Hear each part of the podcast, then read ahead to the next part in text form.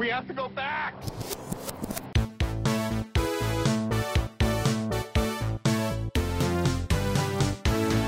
Hello, everyone. Welcome back to the Flashback Flicks Retro Movie Podcast. I'm Ricky.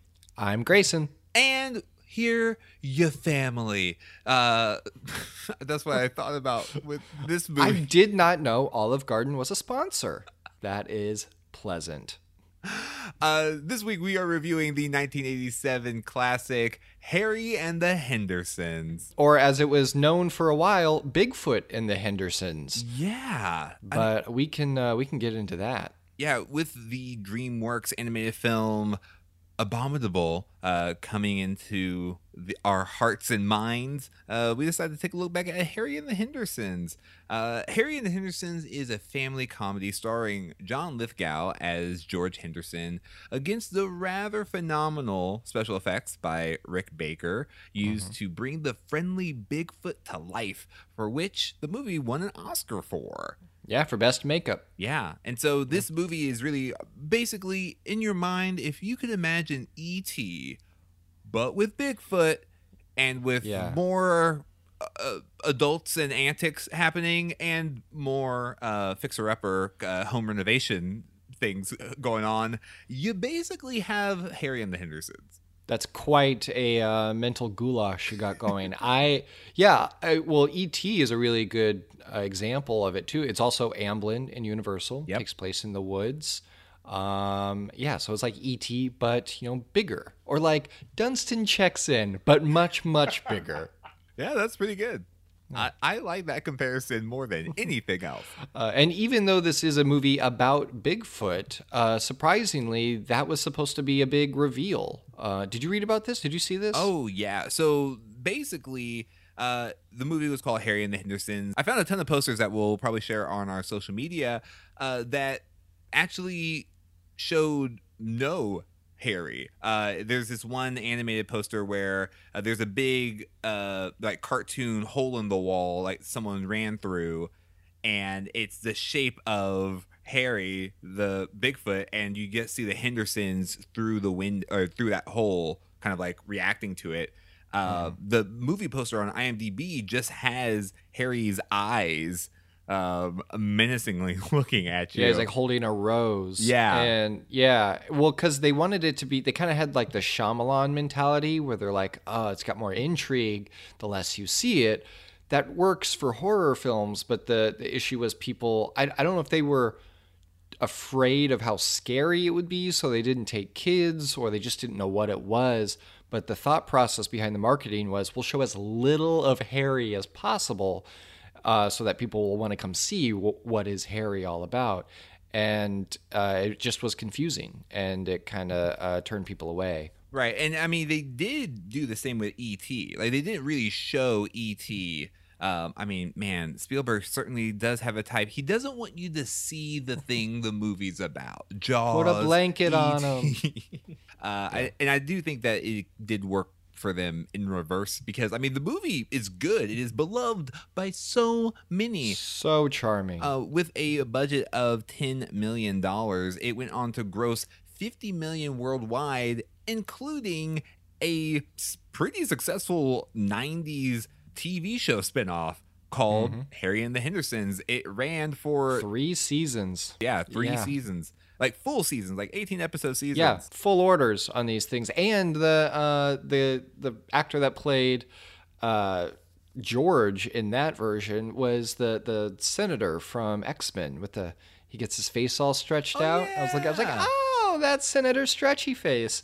um, but yeah, I mean, it had it had a following, and a lot of people developed their own kind of head headcanon about that show too, saying this is what would have happened had Harry lived with them indefinitely, um, which is kind of interesting that they were able to explore that. yeah, they took away our head headcanon. So uh, thanks '90s TV. Thanks, 1991 through 1993. Um, but yeah, be, you mentioned the international sales Uh, overseas. It, they try to be more direct with it a lot of the times and marketed it as Bigfoot and the Hendersons. So like, you want to see Bigfoot? Great, here's a movie, Bigfoot. There you go. But I feel like it loses that pizzazz of like Harry and the Hendersons, you know. Mhm. The That alliteration. alliterative sparkle, yes. yeah, if it if they were called the Bendersons, then I'd be on board. Bigfoot and the Bendersons. Yeah. There you go. Another really interesting thing about the movie is that this has some flashback flicks crossover. Uh, the Oh, yeah. actor who played Harry uh, Mm-hmm. is Kevin Peter Hall. He also played Predator. Yeah, because he is seven foot three. He is a tall being, and with the additional makeup and uh, prosthetics uh, that brought him in about like eight foot, eight, eight feet tall. Um, and it's shown because like John Lithgow is a notoriously tall human being. He's six four. Yeah, he. Uh, well, just to put it in perspective too. So, without the prosthetics, Kevin Peter Hall was seven three.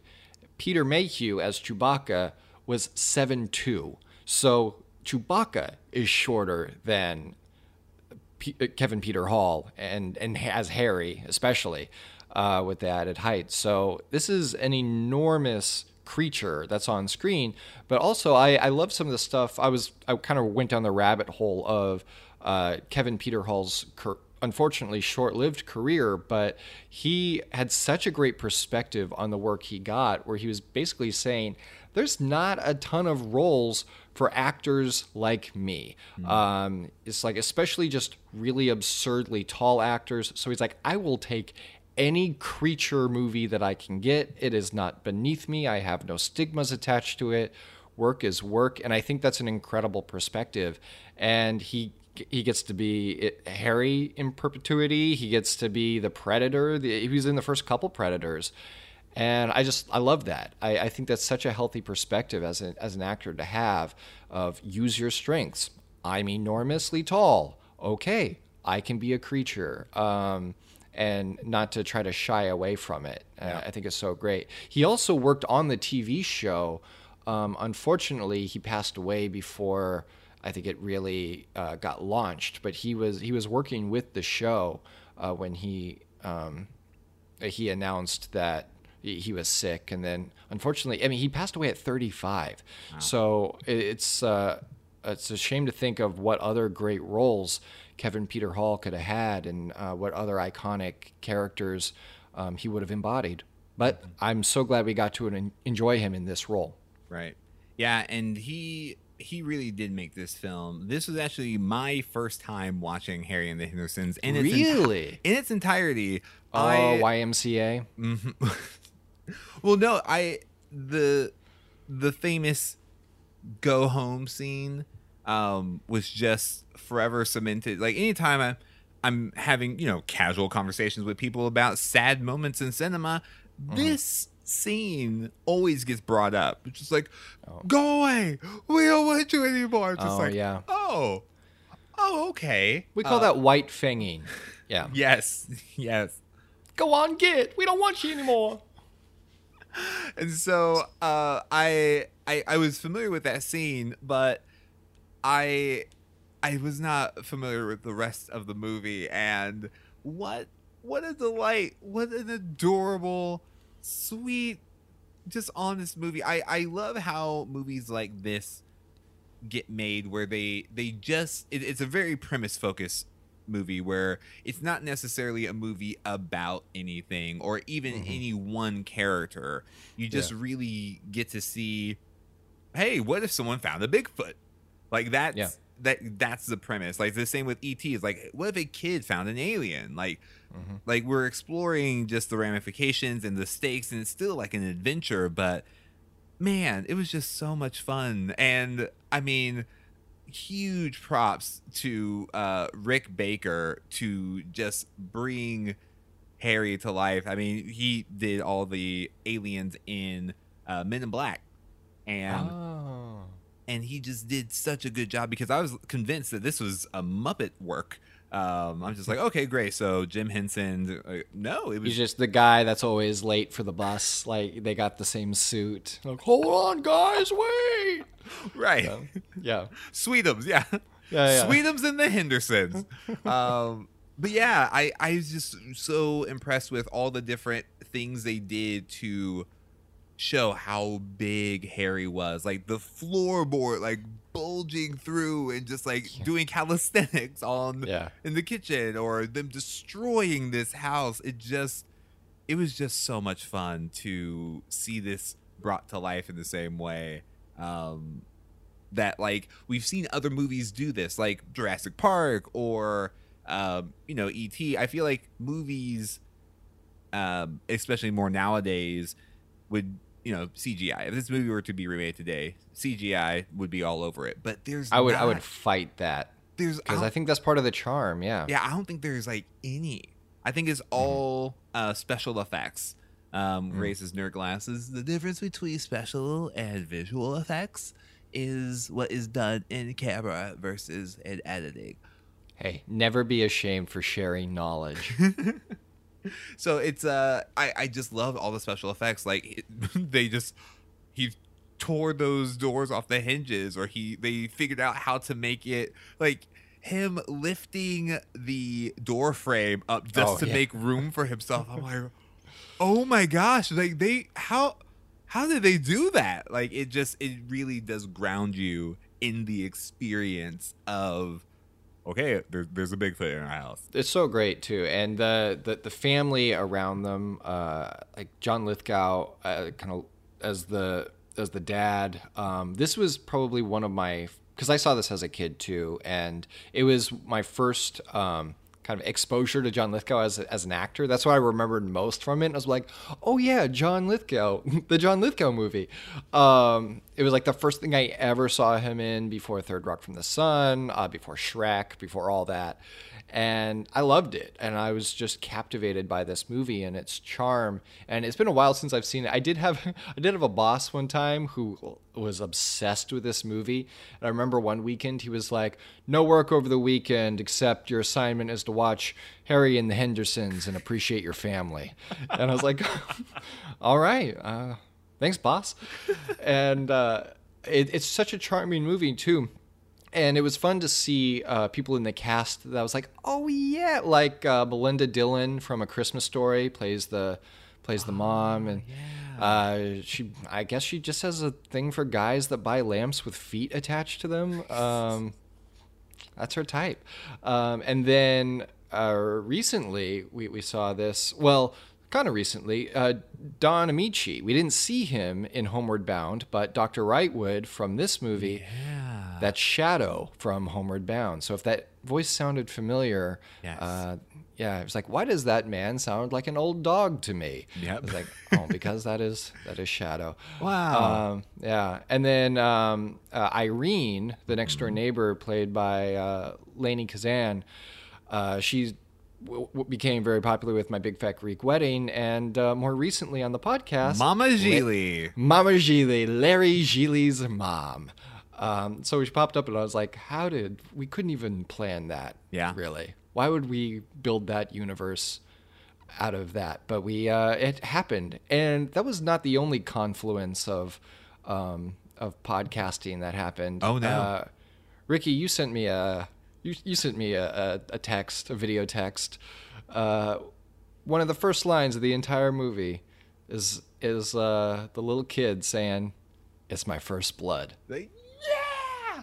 I stopped everything. I said, no, no way. How did we do this? I felt like there were a couple Rambo references Oh, too. yeah. Uh, like at the end uh, when the entire city goes under martial law, basically, which I completely forgot about Yeah. from when I was a kid.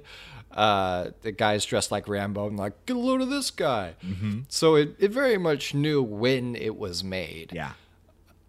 Yeah. Firmly in the 80s.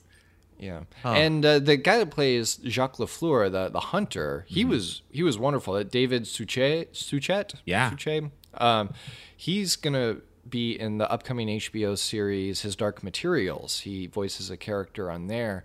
Um, but he worked forever as Detective Poirot on uh, the long-running Agatha Christie series, uh, Agatha Christie's Poirot, and um, yeah, I it was not an actor that I was really familiar with, but when I looked at his IMDb, I was like, this guy is a legend. Yeah. Um, and so it was cool to just to experience new actors and remember uh, some some older favorites as well.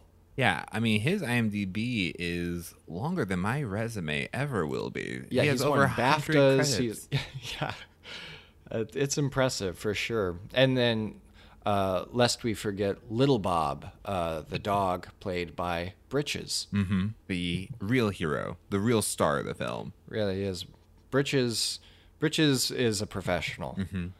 Um, A Yeah. seasoned veteran. oh, I shouldn't have liked that as much as I did. Uh, so what was something that you noticed this time around that you didn't notice uh, when you watched it before, besides the tremendous joy that John Lithgow is? Yeah. Uh, oh no, I knew what a joy he was back then. Yeah. Um, yeah, watching as like a six-year-old, I mean, like this guy is good. Uh, no, I well, I mostly remember the movie for the stuff in the house, like you're describing him moving, like the the uh, doorways and how he just kind of tosses the fridge aside. I remember all the stuff in the house. What I didn't remember as much was just how crazy the city goes. Um, so I, I didn't really remember the back half of Act Two and Act Three um, I thought he was mostly just under wraps. But when it goes like full ET, I, um, yeah, I was kind of like, oh, this is uh, this is kind of crazy. They kind of got like an Arkham City vibe going to their to their rioting here. Yeah. Um, and so that that was kind of surprising to see again. Um, and uh, yeah, just it had a lot more danger to it than I think I had processed uh, watching it the first time. Um, and the the inverse of that is, I I was able to pick up a lot more on Harry as a character, um, and that he is a protector of all life, um, even little angry Frenchman. He like wants to protect everyone, even those that wish him harm and that is definitely a deep theme that I did not pick up on as a six-year-old. Um, I was firmly in the Lithgow strike zone, but the the nuance of Harry as a character uh, was beyond me, and I think it's a testament to Kevin Peter Hall's acting because I have a quote here from him where he said, I'm not just somebody shuffling around in a monster suit. I'm a kind of puppeteer from the inside who's attempting, uh, through arm and body movements, to give the creatures I play a sense of personality. And that's completely what I, I gleaned from this on rewatching was the personality of Harry and how he can communicate an entire character without ever saying more than one word. Um, and uh, he is able to pick his moments. He's able to connect with uh, the other characters in the scene, all through his motions and his facial expressions. And that to me is, uh, it, it was like watching it for the first time when I was really able to appreciate um, that performance. And so, uh, yeah, even though this is like a favorite of mine from when I was a kid and all that, um, I don't know. There was something new about this watching experience, and that doesn't happen a lot with us on the podcast. Like we either watch something we've never watched before, or we watch something that we know inside and out. And this one was one that I thought I knew, but was able to uh, just appreciate like it was the first time. And uh, yeah, I was. It's actually a pretty uh, moving experience rewatching it. So yeah, thanks for letting us watch this. It was um, yeah, it was a, it was a really great moment for me.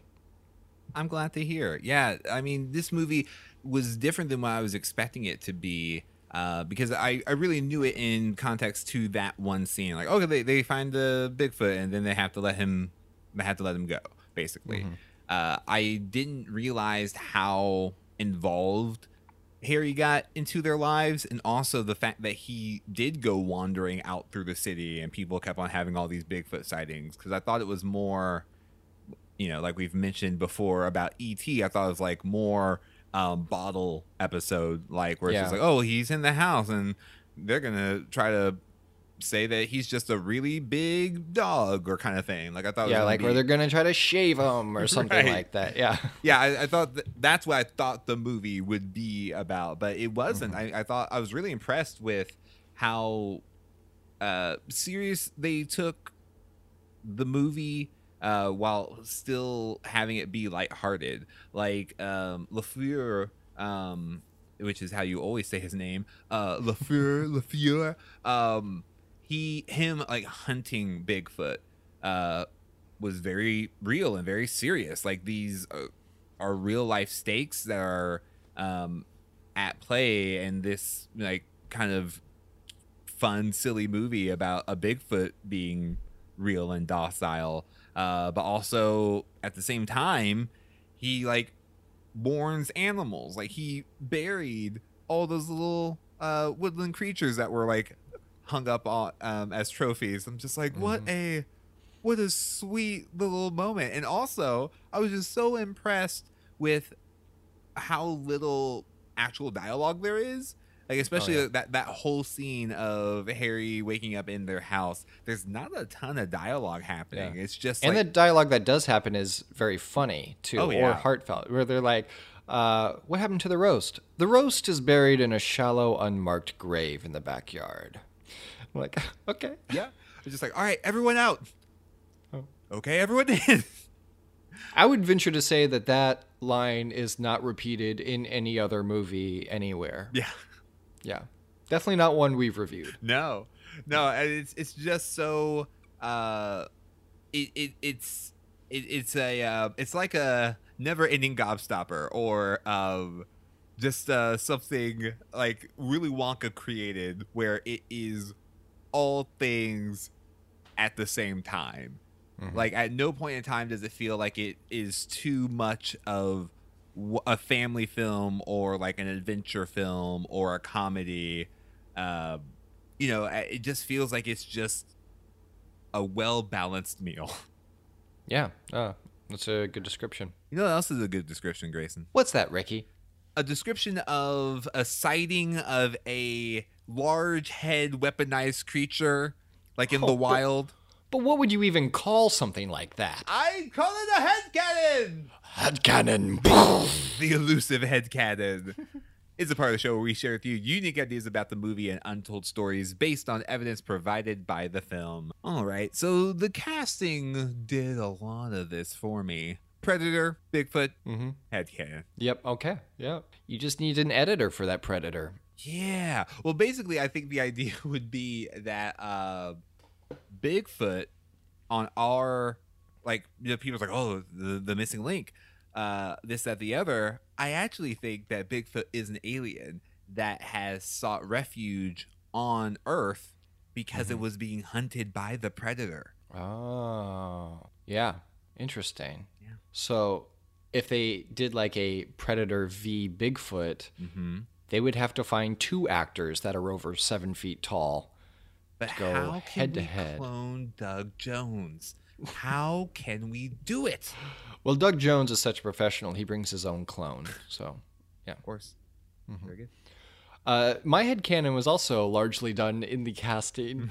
Uh, and uh, my headcanon is that this is a prequel to the Pet Sematary remake that we just got. Oh. Um, with John Lithgow's character. We get to see more of his backstory uh, when he lived near the woods on the West Coast, uh, had a family, he met Bigfoot, and eventually, you know, his family all died.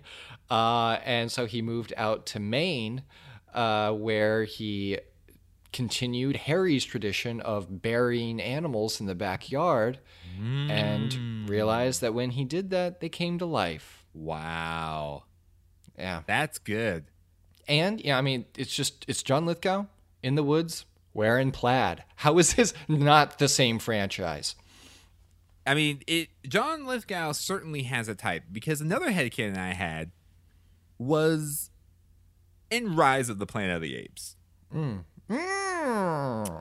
Uh, That's got trees too. That's a classic tree movie. it's a classic tree movie, uh, and the cure to uh, they're basically trying to invent a cure for Alzheimer's, and you know John Lithgow is in the movie. His son is doing research on monkeys because he remembers Harry. Mm. And he's like, well, maybe because Harry was so smart, maybe this could be the key. And then ultimately, um, he destroyed all of humanity. A much darker timeline. Um, both both of them are very dark. Um, they have no place near this charming family film. Yeah, the gritty re- yeah, the gritty reboot has already been made. It's Rise of the Planet of the Apes and the new Pet Sematary. There you go. Mm-hmm. Got it. Wow, that that is the trilogy. Yeah. Oh, this franchise really went dark. All right, now we're going to go into the part of the show where we like to talk to you about recasts and remakes. Recast, re- re- remake. If this movie were to be remade today, who would you cast? What would the storyline be? The only way, Grayson, the only way Okay. I allow this movie to be remade because that's how remakes work. They go through me. Uh, I'm Mr. Remake. uh, Guillermo de Toro. yeah. I would love for him to. Oh, so that's why you got Doug Jones on the brain. I, I got Doug Jones on the brain because I think Ah. Doug Jones would make an amazing uh, Harry, and I would love to see what how they design Bigfoot because I think they would make Bigfoot uh, definitely scarier looking, uh, but Mhm. also somehow gentle as well. Um, I, I think that's my main thing. I mean, like The Shape of Water, Amphibian Man is both terrifying and uh cute ish oh, if mm. you if you look at them the right way yeah, the right light. Yeah. I suppose. Yeah. Yeah, I um I agree. I would that would be a very stylized kind of remake, I think. If it um it would be fantastic. I think if they kept it more of like this type of movie, like more of the family comedy action type realm, um, I would want to have Steve Carell as George oh yeah and his real life wife Nancy Carell as Nancy yes um, and just because I love it when they work together. For Dr. Wrightwood, um, who was Don Ameche, uh, Christopher Lloyd, I think would be great. Can you just imagine his reaction being like, "All my life I've searched for it, and it's real"? I think it would just be so great. Uh, and then for Jacques Lafleur, this one kind of struck me, and I now I really want this to happen, but Charlie Day as Jacques Lafleur, I think would be hilarious. I think he'd be so great. And Yeah. then as Irene, the next door neighbor, uh, Rebel Wilson.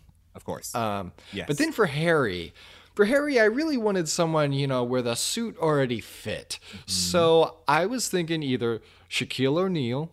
Um, it's about time that Shaq, you know, gets back in the acting game. I think Shaquille O'Neal. I mean, it's time. Wait, he just did Uncle Drew, right? He was in Uncle Drew. He's here's he's feeling it. more than anything no suit it's just Shaquille O'Neal Dad. We found Shaq in the woods. Can he come live with us?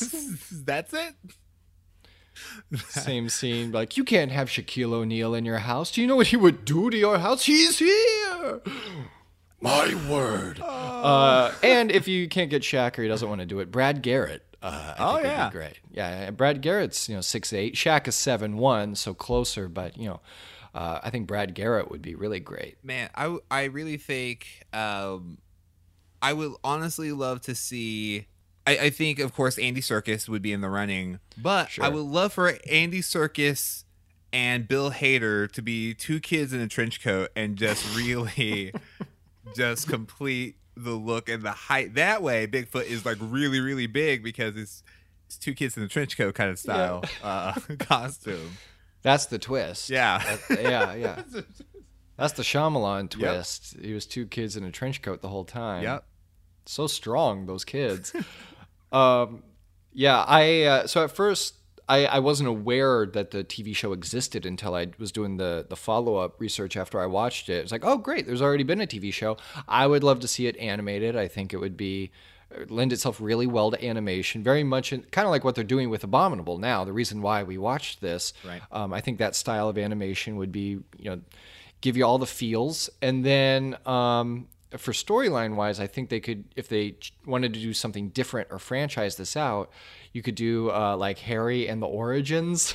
So bad, but basically see Harry's backstory, uh, where he was. I feel like they maybe did that in the TV show because when I was reading the synopsis for each of the episodes, it said that there were a lot of like flashbacks to other things. So um, it's possible his origins are explained in that show. I don't know. Um, but the, the thing that I really would have been interested in is if they had pulled a um, Kid in King Arthur's court with the final line of this where they say, Well, what's next? Well, there's always Loch Ness. And they had done Nessie and the Nelsons. And uh, we just follow a similar story, but with the Loch Ness Monster. Yeah. Oh, just yeah. do a whole franchise of it. You could do it with mummies. You could do it with anything. Well, I guess mummies mummies exist. They're real. We know they're there. But, But any, do any- they? Do they Anything like that. really? Yeah, yeah, yeah. yeah.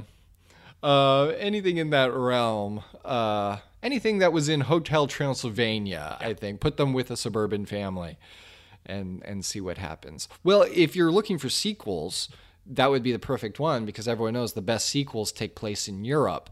So Yes. send it over there, and you have an instant franchise. Harry and the Hendersons go to Vegas. They took a big bet on a big foot. Oh, Bam. That's good. They're they're footing the bill.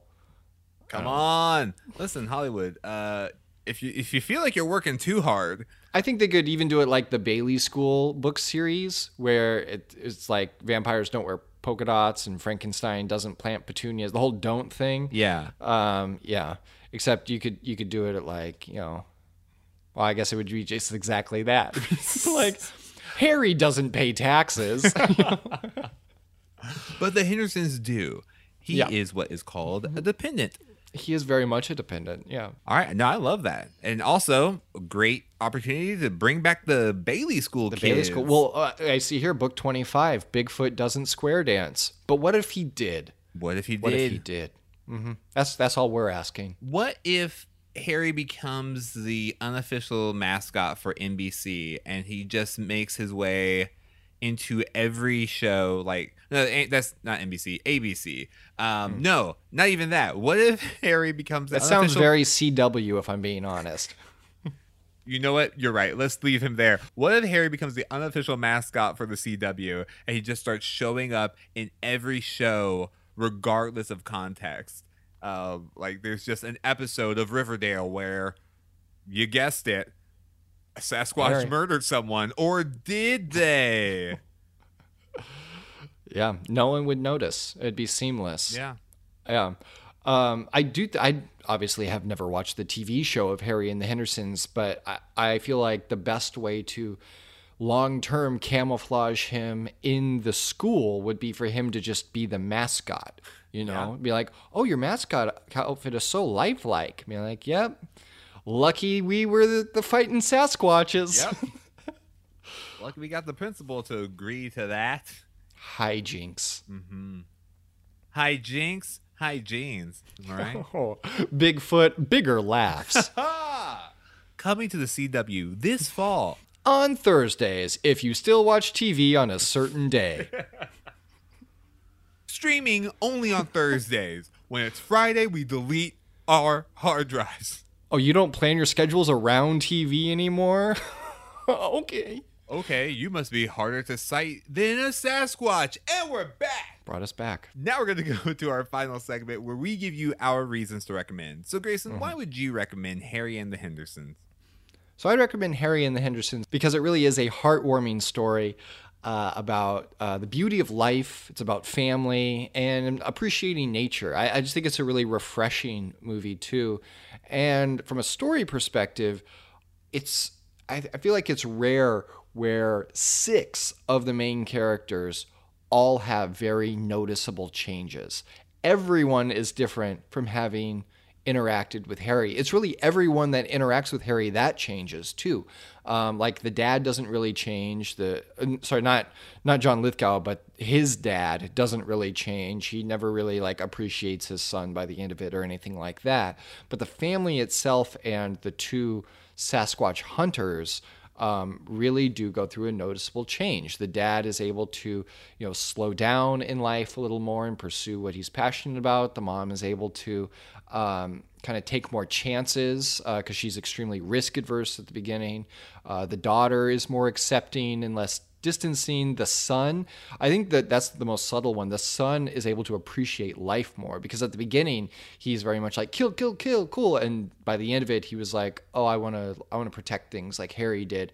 Um, and then obviously the two hunters um, with Don Ameche's character kind of having his life's purpose resolved and uh, having some closure. And then Jacques Lafleur being like, oh, I, I now want to protect the thing that I've hunted my whole life. Um, I, it's just incredible that they were able to land the plane on six of those uh, arcs for the for the character development uh, simultaneously. So I think it's a well crafted movie. I think it's very fun. Um, the obviously the the makeup is incredible. Um, and uh, ultimately, like I recommend this movie to see the best of Kevin Peter Hall. Mm-hmm. Um, he really pours everything into the character of Harry, and um, you you can't help but want to watch more. Um, so I recommend Harry and the Hendersons because it definitely puts the watch in Sasquatch. Oh, you did it! Oh man, yeah, that's uh, that's solid, Grayson. Uh, I I would recommend Harry and the Henderson because it it is just a such a sweet movie. I feel like no matter how many times we see movies like this, um, which is like this previously thought of uh, non-existing creature actually existing in our world. Um, these kinds of movies, especially under the Amblin brand, always finds a way to find just like the heart in it and the mm. innocence of um, these kinds of creatures, like whether it be ET or Sasquatch. It's just like I mean these are you know creatures like the uh, I know uh, we tend to think of these things like oh this what's out there is going to be scary and dangerous and we need to like protect ourselves but this movie really does show that like oh I mean if we are just like them then maybe they are just trying to protect themselves. Like maybe I don't know. I just thought it was very sweet. Um made me want to uh, pet an animal. Um, and but it, I I was just as someone who has never seen the movie but familiar with it enough, it's definitely worth a watch because of the transformation all these characters make very subtly. This movie mm. is like a never-ending gobstopper in the sense that there's so many layers to it, and it just feels like it keeps going, but it also just never stops being good. Uh, and and I and it's hard to find movies uh, that just continue to deliver on so many different uh, things that they set up well. Uh, so that's really what Harry and Henderson has to offer. And it puts the watch in Sasquatch. I love it. Yes, print it. Yeah. And that is our review of Harry and the Hendersons. Let us know what you remember about Harry and the Henderson on our social media on Facebook, Twitter, and Instagram. We are at Flashback Flicks. And also let us know if you remember it as Harry and the Hendersons or Bigfoot and the Hendersons, because I only remember it as hmm. Harry. Yeah, um, yeah, yeah. But maybe your sighting of the movie was different. Ah! Yeah, it just depends on when, how, and where you watched it. Yeah.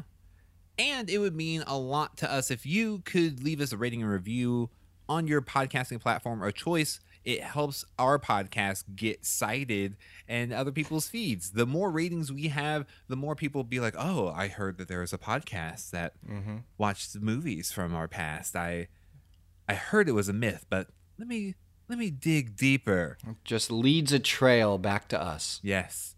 Yeah. Yeah. And if you could rate it on a scale of one to five, um, feet.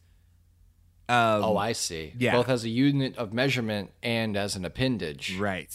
Yes. Yes. Yes. One yes. to five. So it's like big feet. Got it. So continuing the metaphor, it's like everyone has those fake snow walker Bigfoot feet. Right. And we're creating tracks. Yes. That instead of creating confusion. Right. creates, uh, yeah, uh, you, you know what we're saying. Mm-hmm. A path. Yeah. Yes. A path back to so it's like a metaphor that does the opposite of what it originally stood for. Yes. Hmm. It's hmm. a a sentence. yes. Statement. Is that what's the opposite of a metaphor? I, I think know. the opposite of a metaphor is a clear cut statement, okay. which is not our strong suit. Clearly.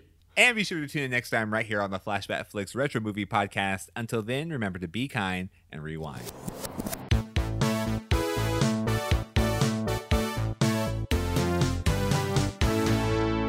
Next time on the Flashback Flicks Retro Movie Podcast. With Joker making his way into theaters, almost 10 years after Dark Knight, we are going to review not Dark Knight. Joke's on you. We're going to review The King of Comedy. Oh, we call that a misdirect in the comedy business. Oh, yeah. We'll, we'll hold for your applause. Yes.